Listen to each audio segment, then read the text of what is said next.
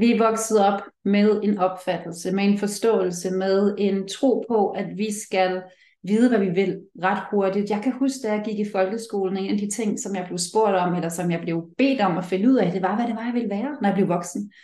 Og da jeg gik i folkeskolen, der var det bare som om, der var 1 million år til, at jeg blev voksen. Der var lang tid til, det var fremtiden, det var langt ud i fremtiden, og jeg var her nu. Men der var ligesom et pres fra alle sider, og jo længere man kom op i klasserne, jo større var presset jo på at finde ud af, hvad er det for en vej, du ønsker at gå i livet, efter det her, som er givet, som er grundlæggende, som er fælles for alle. Og jeg kan huske, at jeg virkelig havde det svært ved det. Jeg kan også huske, at vi havde sådan en karrieredag på et tidspunkt, hvor det var, vi kunne finde ud af, hvad det var, vi egentlig skulle, hvad der var muligheder, og jeg anede ikke, hvad det var, jeg overhovedet skulle give at lytte til. Der var ikke noget, som der var interessant. I de mindre klasser, eller måske omkring 5.-6., da det var, at vi begyndte at beskæftige os med det her med, hvad man skulle være, og begyndte at forstå jobs, og hvad det var, ens forældre egentlig lavede, når det var, de var væk hele dagen. Der troede jeg ville være advokat, og det var fordi, at jeg har et kæmpe retfærdighedsgen. Så jeg ønskede selvfølgelig at gøre noget for de mennesker, der havde brug for hjælp. Jeg ønskede at hjælpe retfærdigheden med at ske fyldest. Så fandt jeg også ud af, hvor mange år man skulle gå i skole, og jeg kunne egentlig ikke helt blive klog på, om jeg helst ville forsvare nogen, og så komme til at forsvare nogen, som var skyldige, eller at jeg helst ville anklage nogen, og så komme til at anklage nogen, der var uskyldige. Så jeg landede ret hurtigt på, at jeg skulle ikke være advokat alligevel. Men det efterlod jo et gabende stort hul, og presset blev ligesom større og større fra samfundets side. Der er der den her... Det her ønske om, at unge mennesker rigtig hurtigt ved, hvad er det for en vej, vi skal begive os ind på? Hvad er det for en fremtid, som vi i virkeligheden begynder at skabe nu her og tage de første skridt på? Fordi det er jo ikke lige meget, når det er, at vi går ud af skolen, hvad det er, vi beskæftiger os med. Der er for det første et gennemsnit, som vi skal tage højde for, hvis det er, at vi skal ind på forskellige uddannelser. Der er også forskellige uddannelser, det kræver, hvis det er, at vi vil have forskellige jobs, skabe forskellige karrierer. Så allerede meget tidligt bliver vi bedt om egentlig at planlægge og forudse, hvad vi har lyst til at lave resten af vores liv. Og der er ikke ret mange af os, der er skabt til at have den her meget forudsigelige, straightforward motorvej af en fremtid, der bare er klarlagt, og så tager vi skridt for skridt for skridt.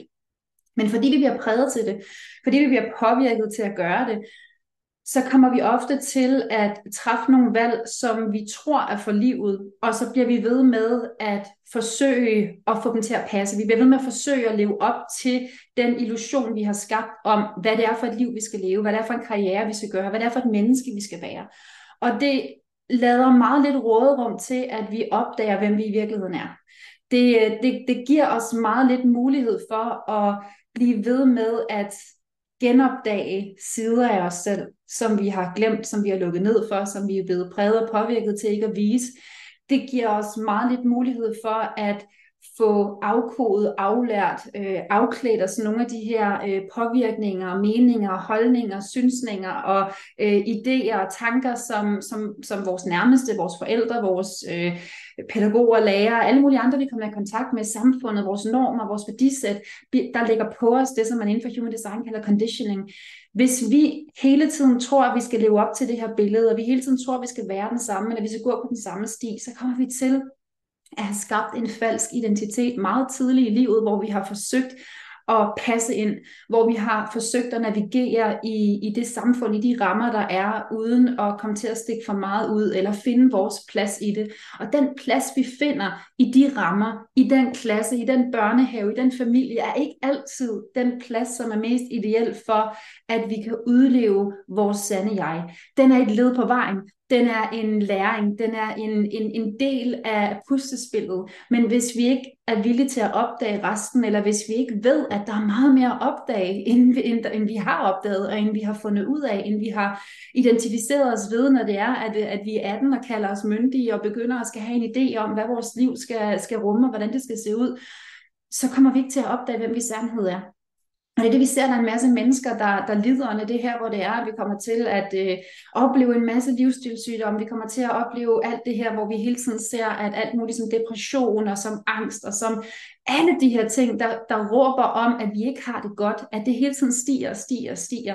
Og det er, fordi vi ikke lytter til os selv. Det er, fordi vi har lært at leve efter det ydre. Vi har lært at lytte efter, hvad ønsker andre mennesker, hvor passer jeg ind, hvad forventes af mig, hvad kan jeg gøre, hvad for en brik skal jeg finde og komme med, i stedet for at indse, at vi er den brik, og vi har en form i forvejen, vi har en værdi, vi har evner, vi har kompetencer, vi har en unikhed, men det er altså den, vi skal bruge hele livet på at opdage.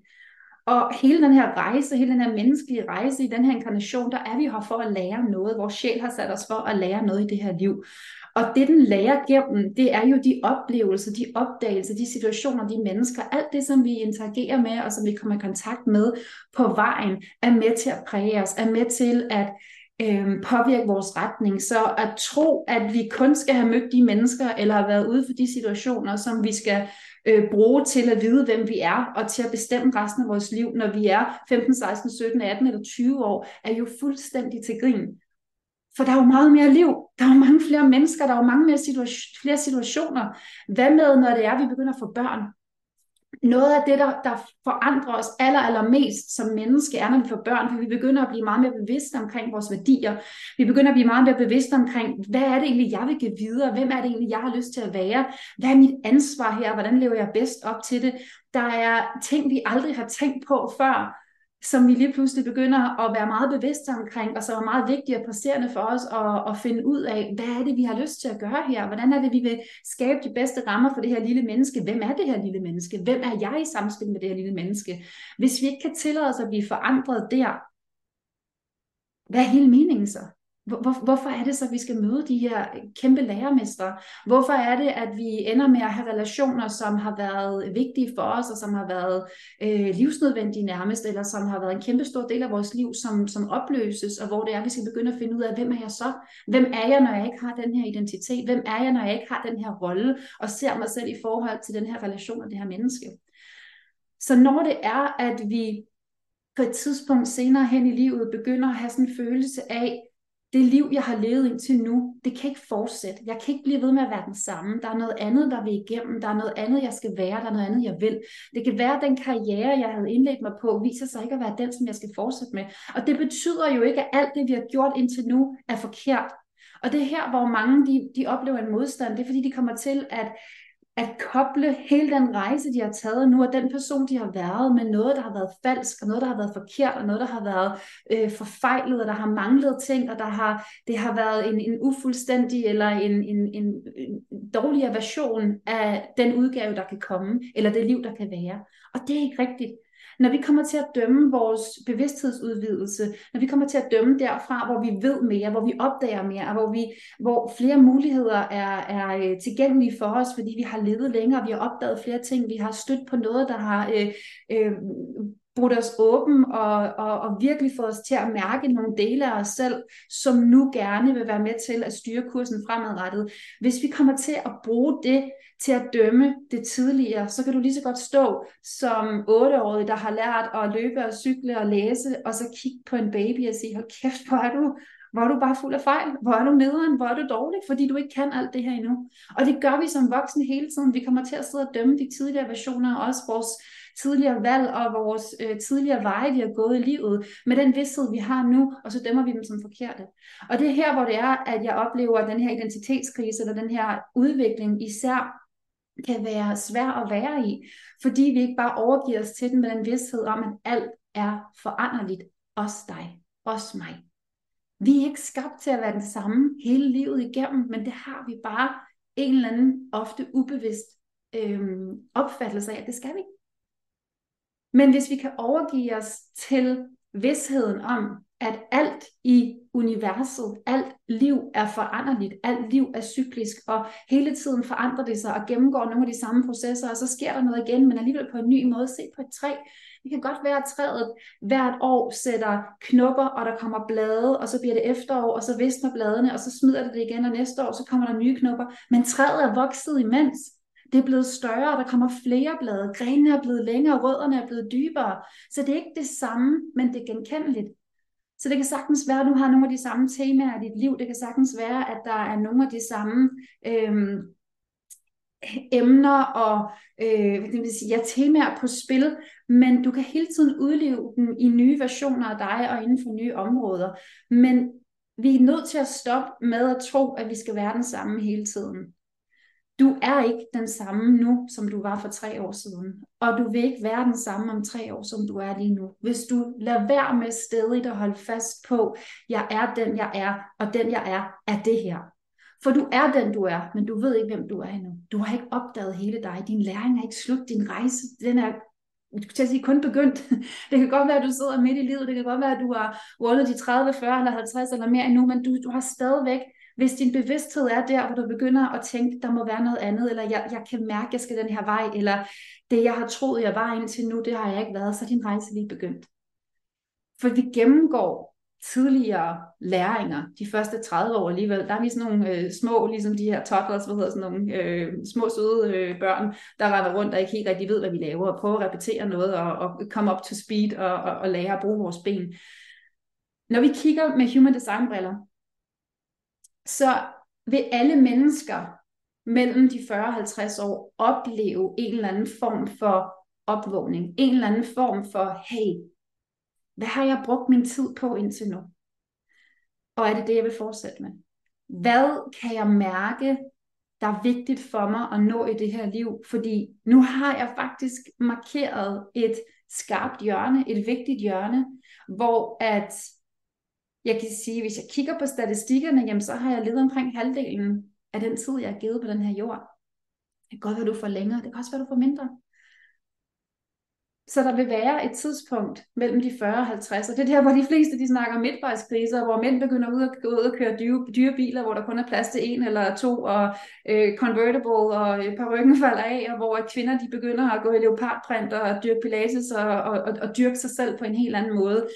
Meget, meget firkantet skåret ud, ikke? Men det er ikke en midtvejskrise, det er en opvågning.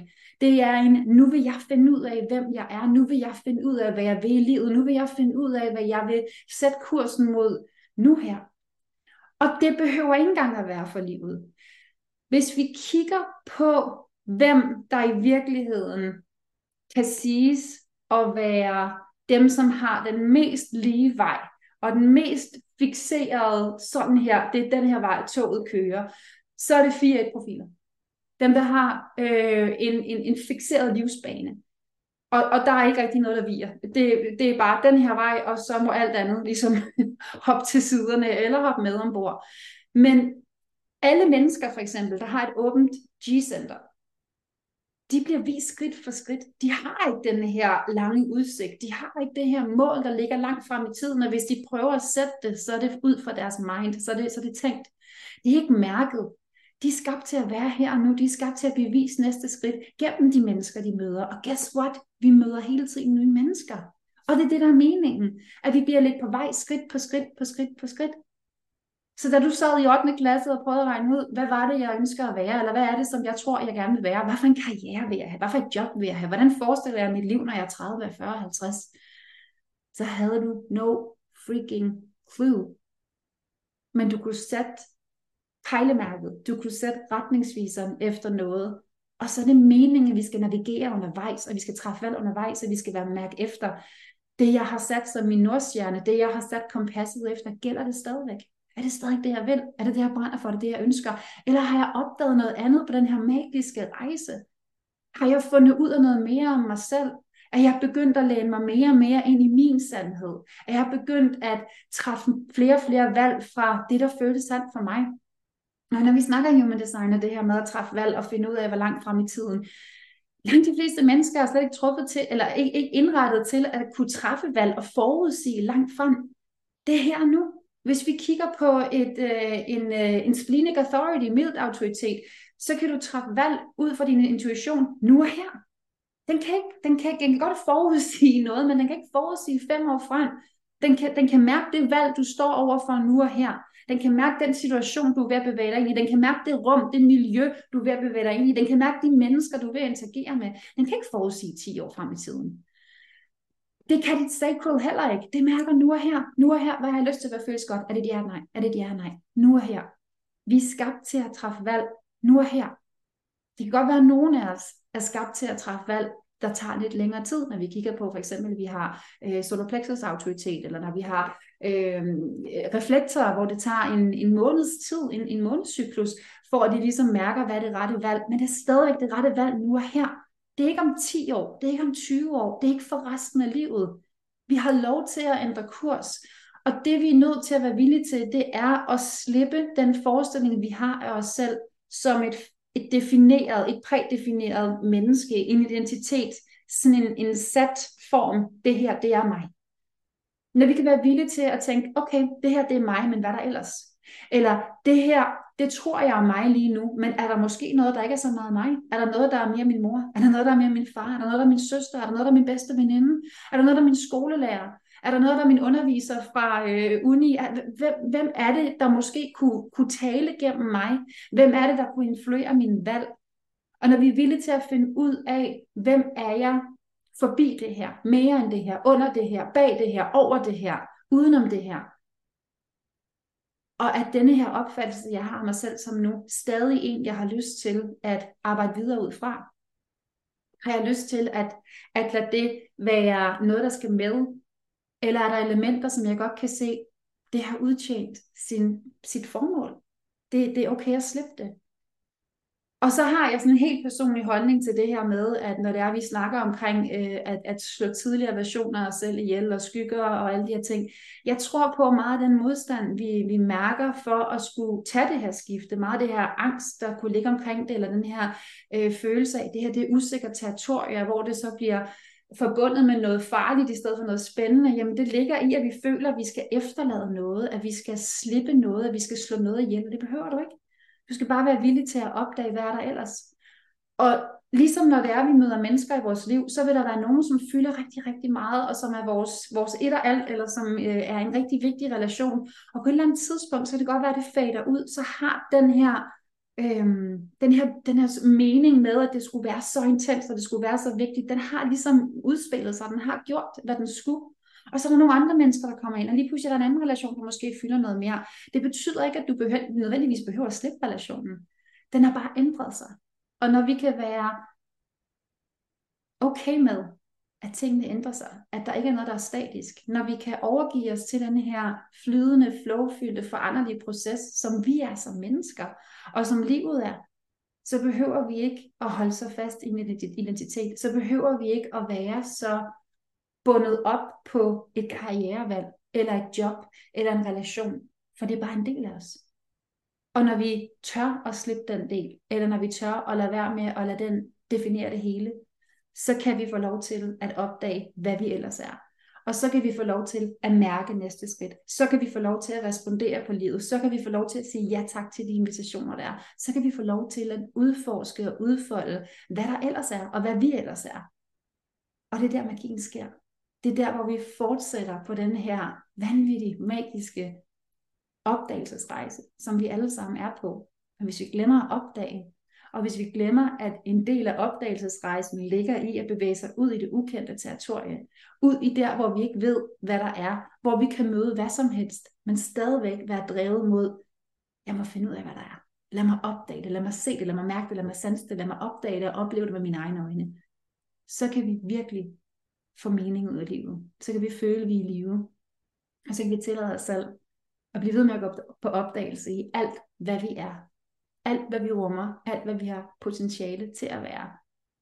Og nogle gange, så indebærer det også, at vi står steder, hvor at vi ikke aner, hvad vi skal gøre. Eller hvor at vi ikke kunne forudsige, at vi var havnet her.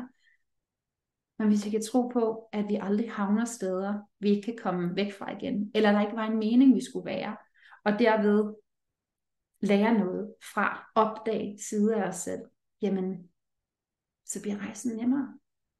Hvis vi tror på vores egen styrke, hvis vi tror på, at hvis vi ikke har de evner, hvis vi ikke havde de evner, inden vi kom hertil, som vi skulle bruge for at komme fra, så opdager vi dem her.